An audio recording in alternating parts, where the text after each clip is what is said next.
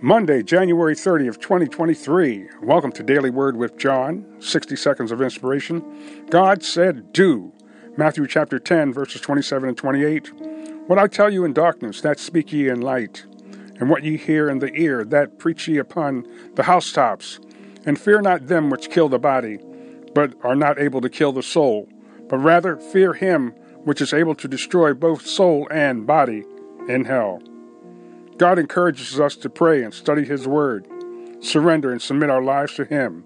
In doing so, we will be able to minister to those that are lost. We'll be able to lay hands on the sick, cast out devils, bring deliverance to those that are bound, and even raise the dead to glorify the Father. Dear God, in Jesus' name, we thank you for today.